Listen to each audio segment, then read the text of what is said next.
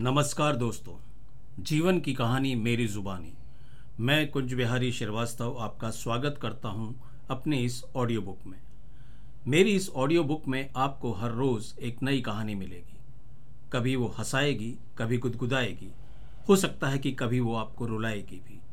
जीवन की सच्ची घटनाओं और मेरी कल्पना का समावेश मेरी कहानियों में है, जो आपके ही जीवन से मैंने सीखा है और अपने शब्दों में उनको बयां किया है। आज की कहानी है मुंबई की एक लड़की जो काम वाली है, सोना। सोना की कहानी उन करोड़ों मुंबई में रहने वाले लोगों के सपनों की है, जो हर रोज़ सुबह जागती आँखों से सपने देखते हैं। पूरे दिन भर मुंबई की लोकल में सपनों की तलाश में घूमते हैं, लेकिन रात को वापस वापस टूट कर सो जाते हैं। लंबी वाली झाड़ू। यही है कहानी का शीर्षक। भैया, आपको चाय पीनी भी नहीं आती? फर्श पर कितने दाग लगे हैं। कपड़े आप इधर उधर फेंक देते हो। बहुत दिक्कत होती है मेरे को। मैंने लेटे लेटे कह दिया। ठीक है, आगे से ध्यान रखूँगा। इस पर भी सोना चुप नहीं हुई। सोना हमारी बाई साहिबा की लड़की है। लगभग 18 से 20 बरस की होगी। शनिवार या रविवार को ही उससे मुलाकात हो पाती है। देखो भैया, आपको समझ में नहीं आता। अगर आपके कपड़े श्रीकांत भैया के कपड़े से मिल गए तो भैया को भी तो परेशानी होगी ना। इसलिए मैं बार बार कहती हूँ, आप दोनों अपने अपने कपड़े अलग अलग रखा करो। इसमें आपका भी टाइम बचेगा। मैंने कहा अच्छा सोना, आगे से जैसा तू बोलेगी, वैसा ही करेंगे। वो फिर बड़ी मासूमियत से बोली, भैया, आपको गुस्सा तो नहीं आया ना? मैं आपको डांट तो नहीं रही हूँ ना? मैं तो सिर्फ़ आपको समझा रही हूँ। तभी मेरे फ़ोन की घंटी बज गई। मैंने फ़ोन उठा लिया और बातों में लग गया। दस मिनट बातचीत हुई, तब तक सोना वहीं खड़ी थी। मैंने पूछा, अब क्या हुआ है सोना? भर्राई आँखों से बोली, मम्मी को मत बताना कि मैंने आपको डांटा है, नहीं तो घर में सब लोग फिर मुझे डांट देंगे। मम्मी पापा को बोल देंगी और मेरी दोनों बहनें वो भी मुझे डांटने लगेंगी। सोना, तुझे बड़ों से बात करने की तमीज नहीं है? मैंने कहा, सोना नहीं कहूँगा। जा, अब जाकर अपना काम कर ले। भारती बाई अभी तक नहीं आई थी। मुझे चाय की तलब लगी थी। मन नहीं था चाय बनाने का। मैंने कहा, सोना, चाय बना देगी क्या? हाँ भैया, बना देती हूँ। सोना किचन की तरफ़ बढ़ गई। मैं इंतज़ार करता रहा, चाय बनने में इतनी देर क्यों? मैं खड़ा हुआ और किचन की तरफ़ देखा, गैस पर पानी रखा है। सोना के हाथ में गैस का लाइटर है, पर वो खड़ी है, लेकिन गैस का चूल्हा नहीं जला रही है। कुछ समझ में नहीं आ रहा था। थोड़ी बेचैनी हुई। मैंने पूछा, सोना, क्या हुआ है?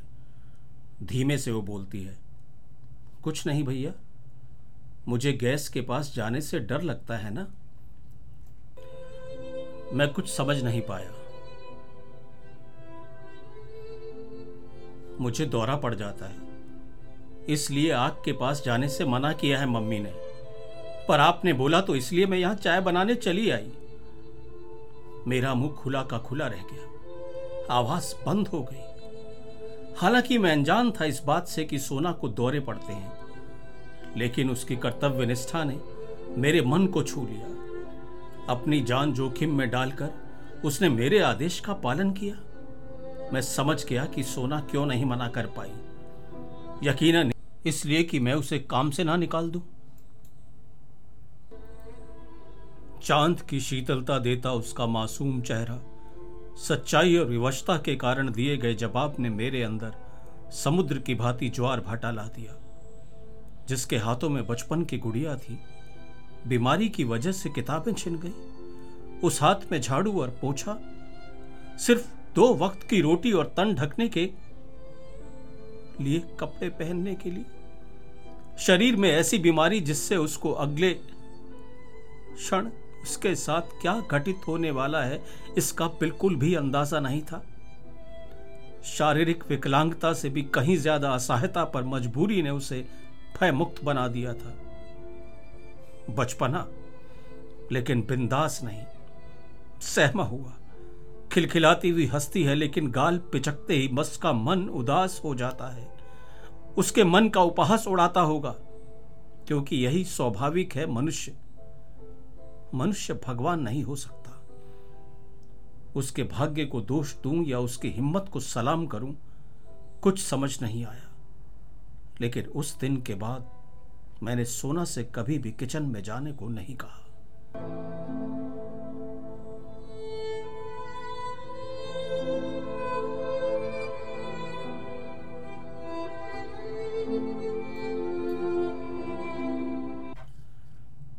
सोना सोना सोना।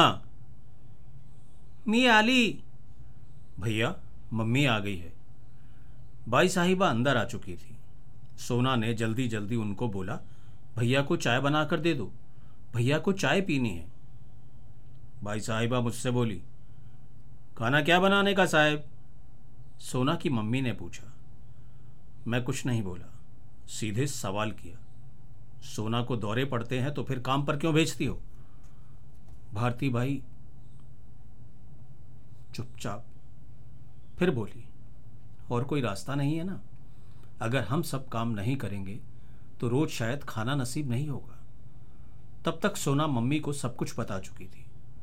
मैंने पूछा, किसी डॉक्टर को दिखाया क्या? हाँ दिखाया। डॉक्टर बोलते हैं, इसके पीछे कोई नस तभी है, जिसकी वजह से इसे दौरे पड़ते हैं। ऐसा कब से होता है? मेरा अगला सवाल था। लगभग पंद्रह साल हो गए। पांचवी क्लास में पढ़ाई छोड़ दी। बहुत कोशिश की कि स्कूल ना छोड़े। पर यह क्लास में फेल होती थी। बड़ी होती चली गई, लेकिन क्लास नहीं बदली। एक ही क्लास में बैठे बैठे साहब, इसकी उम्र से छोटे बच्चे इसका मज़ाक उड़ाने लगे थे। सोना को शर्म आने लगी थी, इसलिए स्कूल जाने से हमने ही मना कर दिया। तब से घर घर जाकर झाड़ू पोछा और कपड़े धोने का काम करती है। मेरे काम में हाथ बटाती है। हज़ार रुपये महीने की दवाई लगती है। हर वक्त डर लगा रहता है कहीं दौरा ना पड़ जाए। गिर जाती है तो मुँह से छाक निकलती है। हाथ पैर अकड़ जाते हैं। अकेले संभाल भी नहीं पाती हूँ मैं। इतना कहकर भारती माई ने मुँह में तंबाकू लगा लिया और बर्तन धोने लग गई। मैंने पेशकश की। सोना की दवाई के हज़ार रुपए मुझसे ले लिया करो। पर बाई साहिबा ने मना कर दिया।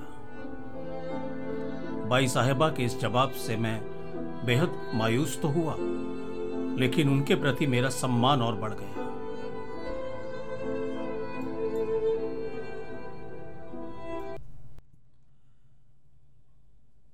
कुछ दिन पहले एक लेख पढ़ा था।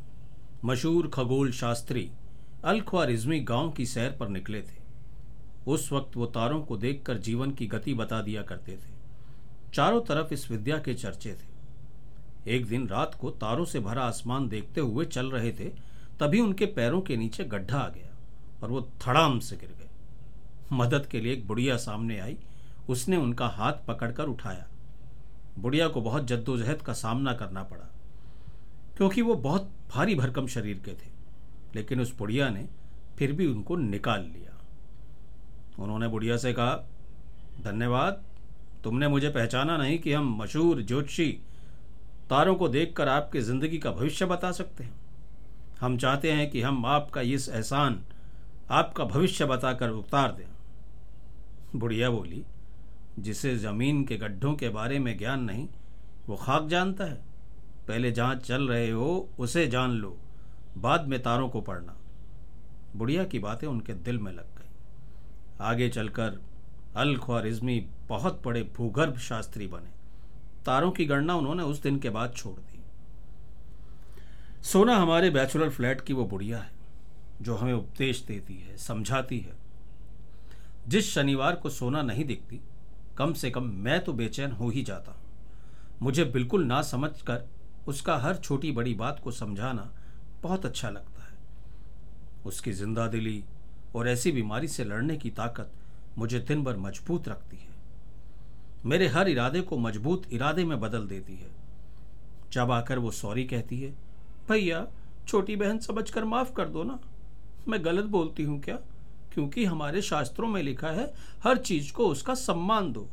हर चीज़ जीवन में बहुत ज़रूरी है। बस। यही तो मैं आप लोगों को बोलती हूँ। हर शनिवार, रविवार को मैं सत्संग में भी जाती हूँ। सोना जितनी भी पढ़ाई की है उसने, उसकी सहायता से वो गुरु जी की किताबें पढ़ लेती है। मोटा चश्मा लगाकर देखती है। कोशिश यही करता हूँ कि ऑफ़िस जाते समय चीज़ों को ठीक से रख दूँ, लेकिन फिर भी सोना कुछ ना कुछ गलती पकड़ लेती है। मेरे बार बार कहने पर भी आपको बात समझ नहीं आती? ये देखो, क्या दिख नहीं रहा है? उसके हाथ में एक पेन था। उस दिन मैं शर्मिंदा हो गया। जब मैंने उसे झूठ बोल दिया, सोना, मैंने चश्मा नहीं लगा रखा है। बिना चश्मे के मुझे कुछ दिखाई नहीं देता। ठहर, मैं चश्मा लगा लेता हूँ। वो ठहाका मारकर हंस पड़ती है और कहती है, चश्मा तो मैं भी नहीं लगाती हूँ, लेकिन मैं तुम्हारी तरह नहीं हूँ। मुझे बिना चश्मे के भी दिखता है भैया। मैं गुरुजी की सारी किताबें बिना चश्मे के ही पढ़ती हूँ। भैया, फिर एकदम से माफ़ी मांग लेती है। भैया, मैंने आपको ऐसा बोल दिया ना, आपको बुरा तो नहीं लगा ना? और मैं हल्की सी मुस्कुराहट उसकी तरफ़ पड़ा देता हूँ। नहीं सोना, कोई बात नहीं है। सामने एक बिल्डिंग बन रही है। रात भर ट्रकों से लदे हुए लोहे के सरिये और उन्हें उतारने वाले मजदूरों की जोश पैदा करने की आवाज़, क्योंकि भार उठाने के लिए दम चाहिए ना साहब? और दम के लिए अन्न चाहिए। अन्न चाहिए। अगर खाली पेट हो तो केवल नारों से काम नहीं चल सकता। वो लोग चिल्लाते हैं, ज़ोर लगा के हई सा ज़ोर लगा के हई सा ज़ोर लगा के हई सा पिछले छह महीनों से मुझे ये आवाज़ें सोने नहीं देती। सिर्फ़ अंगूर की बेटी जिस दिन शरीर में प्रवेश करती है, उस दिन कुछ घंटे चैन की नींद आती है। हालाँकि मेरे रूम पार्टनर बोलते हैं कि तीन साल से ऐसा हो रहा है। ना जाने ये बिल्डिंग कब बनेगी। ये बस इसलिए कह रहा हूँ कि इस बिल्डिंग का सीधा संबंध सोना के सपनों से भी है। सोना की मम्मी भारती बाई मुझे बताती है कि यह बिल्डिंग हमारी ज़मीन पर बन रही है और इसमें वन बीएचके का फ्लैट हमें मिलेगा। भैया, फिर हमें आपके घर आने में दो मिनट लगेंगे। हम आपके पड़ोसी होंगे। बिल्डर ने हमसे समझौता किया है। अक्षय तृतीया के दिन हमारा ड्रॉ निकलेगा और हम अपने घर में आ जाएँगे। मैंने जिज्ञासावश पूछ लिया, अभी कहाँ रहती हो? नीचे। इशारा करके उसने झोपड़पट्टी की तरफ़ उंगली दिखाई। बस मैंने पूछा, कितनी जगह है? उन्होंने इशारे से बता दिया। बस इतनी। कमरे में पड़े हुए दो पलंगों का चक्कर लगा दिया भारती भाई ने। बोले तो आपके किचन और टॉयलेट को मिला दो। तो इतना बड़ा बस। और उसका भाड़ा है दस हज़ार रुपया। बिजली पानी दोनों मिलाकर। मैंने अंदाज़ा लगा लिया। लगभग उतनी जगह थी जो काला पानी की सजा भोगने वाले कैदियों को काल कोठरी में दी जाती रही होगी अंडमान की जेल में आज़ादी से पहले कई कैदी वहाँ सजा भुगत रहे थे। सांस नहीं थी। तब हम आज़ादी की लड़ाई लड़ रहे थे। सब कुछ ब्रिटिश हुकूमत के पास था। लेकिन साहब, अब आज़ाद हुए लगभग तिहत्तर साल हो चुके हैं। हम इस देश के नागरिक हैं। सरकार हमारी है और हम इस सरकार को चुनते हैं। फिर भी आज़ाद हिंदुस्तानी कैदियों की तरह बंद ऐसी अनगिनत जेलों में, जहाँ न पंखा है, न रोशनी। पानी के लिए घंटों लाइन में लगे हैं। अगर चाहे भी तो घर के अंदर पलंग नहीं लगा सकता। पलंग तो सस्ता मिल जाएगा, लेकिन घर तो सिर्फ़ सपना है, सिर्फ़ सपना। तो फिर यही तर्क मान लेते हैं कि ज़िंदगी है खेल, कोई पास, कोई फेल। कसाई की दुकान में लोहे के पिंजरों में बंद। मुर्गों को अक्सर मैंने अपनी बारी का इंतज़ार करते हुए देखा है। कसाई अपनी ईमानदारी से रोटी कमाने के लिए उन मुर्गों को एक एक कर दूसरे मुर्गों के सामने सीधा गर्दन पर चाकू चलाता है। गर्दन पर चाकू तब तक रखता है जब तक मुर्गे की आखिरी सांस और उसकी फड़फड़ाहट बंद नहीं हो जाती। उसकी तड़प को देखकर ग्राहक के मन में जरा सा भी दर्द नहीं होता। क्योंकि वो उसकी मौत के पैसे दे रहा है। आध्यात्मिक गुरु इसको गलत कह सकते हैं। विभिन्न धर्म ग्रंथों को समझने वाले धर्म गुरु इसे अपने पक्ष और विपक्ष में खड़े हो सकते हैं। राजनीतिक दल इस बात के लिए भी लड़ सकते हैं कि हिंसा और जीव हत्या पाप है। लेकिन जीव वैज्ञानिक ना तो इसका विरोध करेगा और ना ही इसका समर्थन। उसका मत एक ही रहेगा। अगर ऐसा ना हो तो धरती पर मुर्गे ही मुर्गे हो जाएँगे और इस प्रक्रिया को आहार श्रृंखला कहते हैं। फिर मांसाहारी के लिए तो ये चयन करने की स्वतंत्रता है। वो क्या खाए और क्या ना खाए? शाकाहारी की स्वतंत्रता पर किसी ने प्रश्न चिन्ह नहीं लगाया। तो फिर मांसाहारी को मांस खाने या उसके तरीके पर प्रश्न चिन्ह लगाना भी तो उचित नहीं लगता। धंधा है भाई, धंधा। सबको करना है। मुर्गे की मौत को देखकर ग्राहक खुश होगा। और सत्य ये भी तो है, इस भय के होते हुए भी उस बंद जाले में मुर्गा दाना खाता ही रहता है। जब तक गर्दन पर छुरी उसके नहीं होती, ज़िंदा रहने के लिए पेट भरता है तो क्या चंद लोगों को छोड़ दें? हम सब चाले में बंद नहीं हैं। अपनी मौत का इंतज़ार नहीं कर रहे हैं? फिर भी जी रहे हैं, जीने के लिए खा रहे हैं।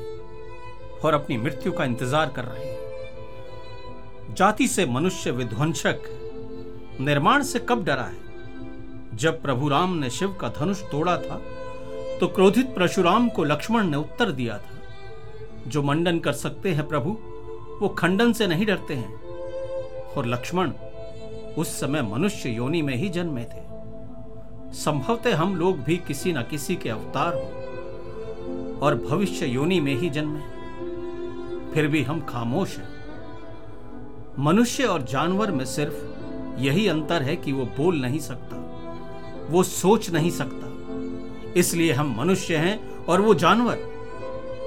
एक शरीर को ज़िंदा रखने के लिए शरीर के अंदर जो अंग है वो मनुष्य और जानवर में एक जैसे ही हैं। इंसान और जानवर की मौत तभी घोषित होती है जब उसका दिल धड़कना बंद हो जाता है। तो अंतर है सिर्फ़ दिमाग का। सिर्फ़ दिमाग जो सोच सकता है। और उसकी सोच जब विचारों में परिवर्तित होती है तो वो उसकी ज़ुबान बन जाती है। आवाज़ में परिवर्तित होकर संवाद बन जाती है।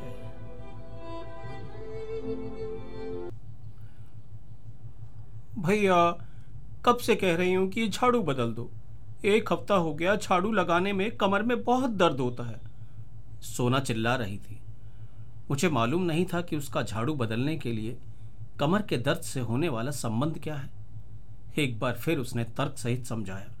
मुझे बोली, झाड़ू छोटा हो गया है भैया, झुककर लगाना पड़ता है और कमर को ज़्यादा नीचे झुकना पड़ता है। समझ में आया? एकदम बुद्धू हो। आपने कभी झाड़ू नहीं लगाई क्या? सॉरी भैया, आपको तुम बोला ना, छोटी बहन समझ के माफ़ कर दो। मम्मी को मत बोलना, नहीं तो मुझे डांट पड़ेगी। क्या इस लड़की को इज़्ज़त से बात करना भी नहीं सिखाया इसके माँ बाप ने? लोग तो यही बोलते हैं ना, मैंने हाँ में गर्दन हिला दी। फिर अपना पक्ष रखते हुए वो चिल्ला पड़ती इसीलिए कहती हूँ, झाड़ू बदल दो। मुझे मालूम है, आप झाड़ू के पैसे क्यों नहीं दे रहे? मम्मी ने बताया कि अन्ना भैया आपको पैसे नहीं देंगे। अन्ना यानी श्रीकांत मेरा रूममेट है।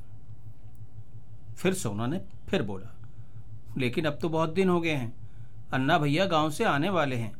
मम्मी उनको बोलेगी कि भैया ने ही झाड़ू के पैसे दिए हैं तो वो आपको आपका शेयर दे देंगे। सोना जब अपनी बात को दूसरे को समझाती है तो बहुत ज़ोर से बोलती है। शायद उसे ऐसा लगता है कि ज़ोर से बोलने से आदमी जल्दी समझ जाता है। मैंने कहा, सोना, हर रविवार को तू सत्संग के लिए जाती है ना? जब तू सत्संग सुनती है तो दान पुण्य की बात भी तो सुनती होगी।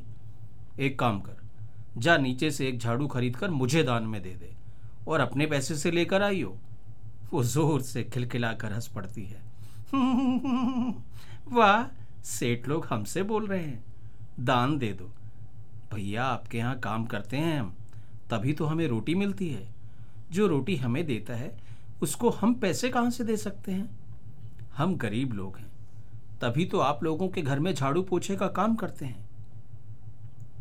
सन्नाटा मेरे दिमाग में छा गया। मेरे होठ सूख गए। आँखें व्यवस्था से पत्थर हो गई। पैसे से समर्थ होना कोई अभिशाप नहीं है। हम सभी मेहनत करते हैं। और उसी से हमने जो पैसा कमाया, उससे मैं अपने आप को अमीर या गरीब की परिभाषा में नहीं मानता हूँ। बस इतना समझता हूँ कि अपनी ज़रूरत पूरी करने के लिए मैं आर्थिक तौर पर सक्षम हूँ। निष्कपट सोना के मन में यह विचार कहाँ से पैदा हुआ? क्यों पैदा हुआ? किसने पैदा किया? जिज्ञासा प्रश्नों को जन्म देती है। नन्नी सोना की इस बात से मैं सोचने लगा, क्या यही हमारा सामाजिक ढांचा है? जहाँ अमीरी की परिभाषा और गरीबी की परिभाषा क्या है? ये सिर्फ़ पैसों से ही तय की जाती है। सरकारी आंकड़ों की बात नहीं करता मैं। नहीं, सोना गरीब नहीं है। सोना दिल से बहुत अमीर है। उसकी बातें, उसके संस्कार, उसका समर्पण, उसकी सोच किसी धनवान से भी अमीर है। शायद ही कोई शनिवार या रविवार होगा जब सोना मेरे हाथ में जेब से निकले हुए दो रुपए, पाँच रुपए और एक रुपए के सिक्के को ना रखती हो और कहती हो, कितने लापरवाह हो गए हो भैया आप। कहीं इधर उधर गुम हो गया तो फिर आप मुझको बोलोगे, सोना मेरा पाँच रुपए का नोट, मेरा पाँच रुपए का सिक्का, मेरा दस रुपए का सिक्का कहाँ चला गया? मैंने कह दिया, सोना इस बात की सजा भुगतने को मैं तैयार हूँ और अब जो तुझे सिक्के मिलेंगे उसको तू अपने पास रख लिया कर। सोना ज़ोर से हंस पड़ती है। भैया, ऐसा भी कोई कहता है? आपके पैसे मैं क्यों लू? अच्छा आज जल्दी से खाना वाना खा लो। मैं सत्संग में जाने के लिए जल्दी चली जाऊँगी। घड़ी में आठ बज रहे हैं। दरवाजे की घंटी बजती है। बाई साहिबा भारती घुसती है। चेहरे पर उदासी है। आज उसने रोज की तरह खाने के लिए भी नहीं पूछा। पूछ ही नहीं रही है, बस गुमसुम है। मैंने ही पूछ लिया। अक्षय तृतीया थी भारती बाई आज तो। ड्रॉ निकला क्या तुम्हारा? बोली नहीं। बिल्डर ने कुछ भी नहीं बोला साहब। किराया भी नहीं दिया है। साहब जो किराया दिया था ना, वो भी कल ख़त्म होने का है। उसके बाद दस हज़ार का भाड़ा अपनी जेब को गिरेगा। बिजली का बिल सो अलग।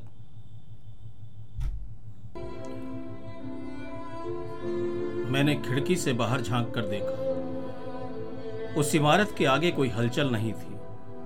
अंधेरे में डूबी हुई और मजदूर गायब। लेकिन उनकी ज़मीन पर जो बिल्डर ने बिल्डिंग बनाई थी, उसमें लाइट है।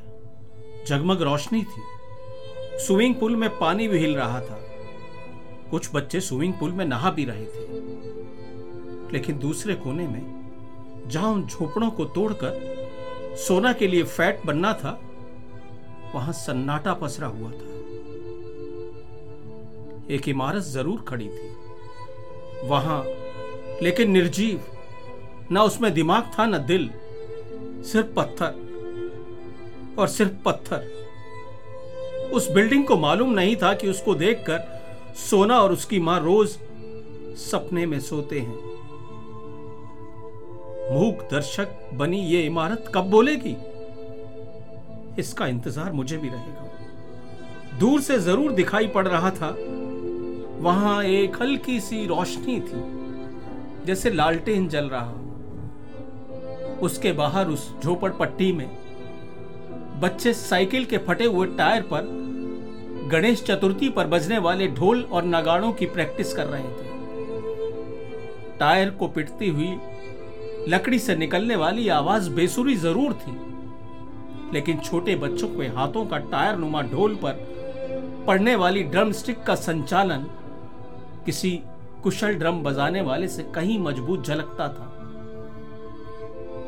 गणपति उत्सव में हर साल की तरह ढोल की आवाज़ कानों में चाशनी घोल देगी। और गणपति बाबा मौर्या, गणपति बाबा मौर्या, अगले बरस तू जल्दी आ, गणपति बाबा मौर्या।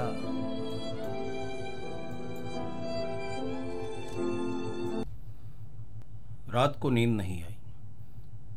चाय की तलब लगी थी। पहाड़ी से नीचे उतरकर नूर बेगम की चाल पर पहुँच गया। चाय मिलती है वहाँ और साथ में एक पाव। नूर बेगम को मैंने कभी नहीं देखा, लेकिन उनकी चाल का किस्सा पहले ही दिन मुंबई में आकर सुन लिया था।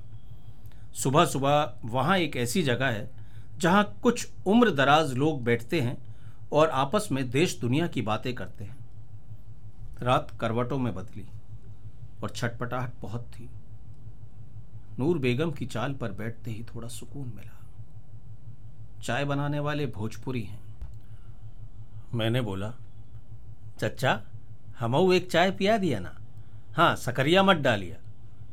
तभी एक बूढ़ा बोला, ई लो हमरे फ्लैट की चाबी।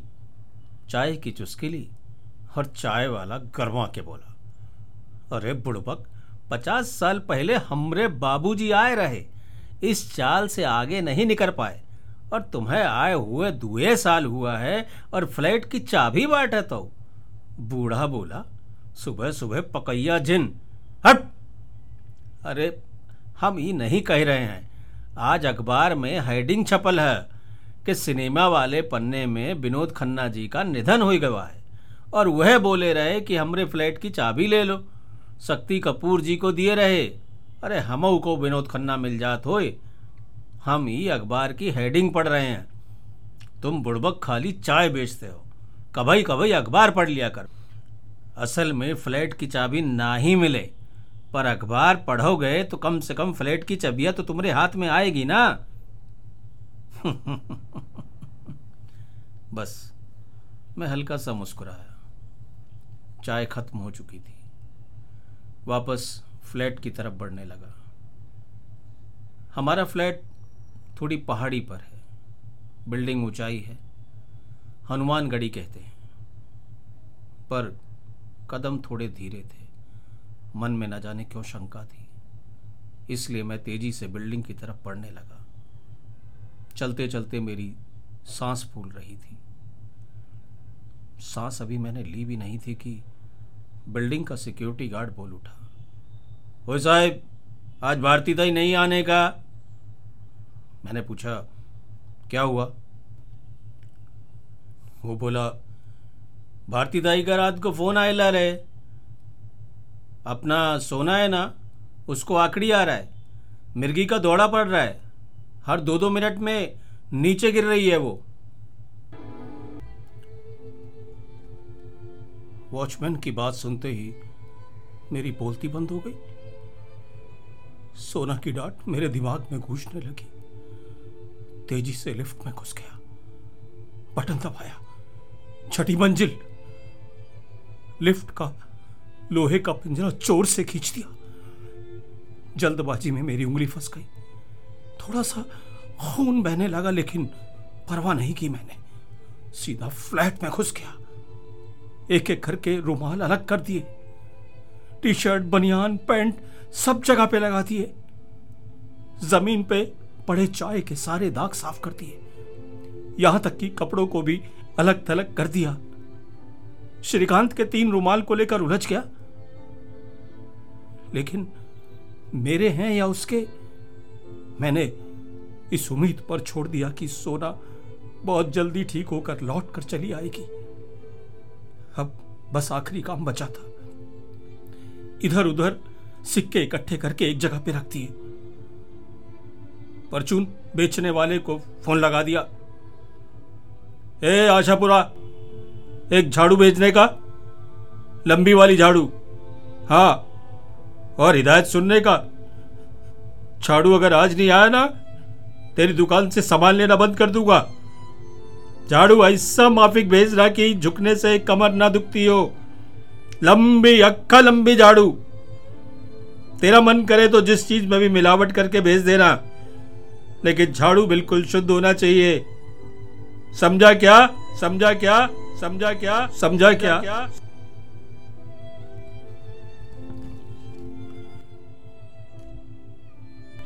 सोना की ज़िंदगी कुछ दिनों बाद पटरी पर लौट पाई।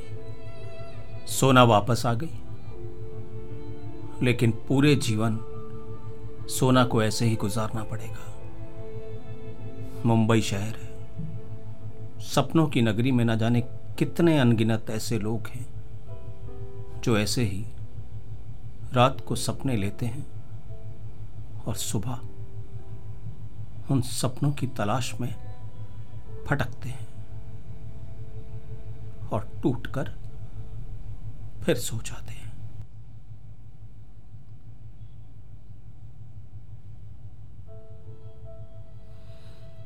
दोस्तों, आपको ये कहानी ज़रूर पसंद आई होगी। अपने रिव्यूज़ कहानी के नीचे ज़रूर लिखिएगा और मुझे बताइएगा कि कहानी आपको कैसी लगी। इस कहानी को सुनने के लिए, अपना वक्त देने के लिए मैं तहे दिल से आपका शुक्रिया करता हूँ। नमस्कार।